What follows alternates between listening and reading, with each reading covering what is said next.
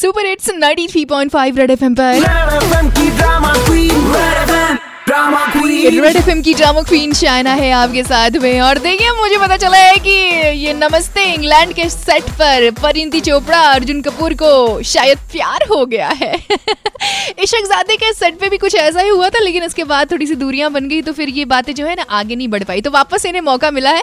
ठीक भी है, अर्जुन कपूर की दादी काफ़ी दिनों से परेशान है कि मेरे पोते को कोई दुल्हनिया मिल जाए। तो मेरे ख्याल से ये बेस्ट ब्राइड रहेंगी, ऐसा उनकी दादी ने भी कहा है। क्योंकि दादी है, सपने तो संजोएँगे, लेकिन दोनों के मन में क्या चल रहा है, ये तो नहीं पता। पर हाँ इतना तो ज़रूर सुनी हो कि आजकल परिणीति चोपड़ा अर्जुन कपूर पे, वो बोलते ना, हक बहुत ज़्यादा जता रही है। आय है अब दूसरा सीक्रेट क्या है बॉलीवुड में? ये कि रणबीर कपूर का जब जन्मदिन था ना, उस दिन शायद आलिया भट्ट से उनकी सगाई हो गई है। हाँ हाँ सुना है मतलब अभी अफवाह है कि क्या है, ये तो वक्त आने पता चलेगा बट ऐसा ही सुनने को मिल रहा है। और जहाँ तक की बात शादी की है, सुनने को मिल रहा है कि दोनों फैमिली वालों ने रिश्ता जो है 2020 के लिए तय किया है।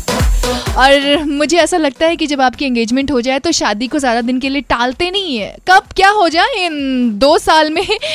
कब रणबीर को कोई और पसंद आ जाए और आलिया के दिल पे कोई और राज कर ले हाँ?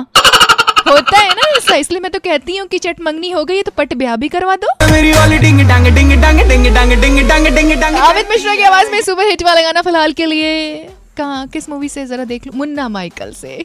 93.5 रेड एफएम पर बजाते रहो।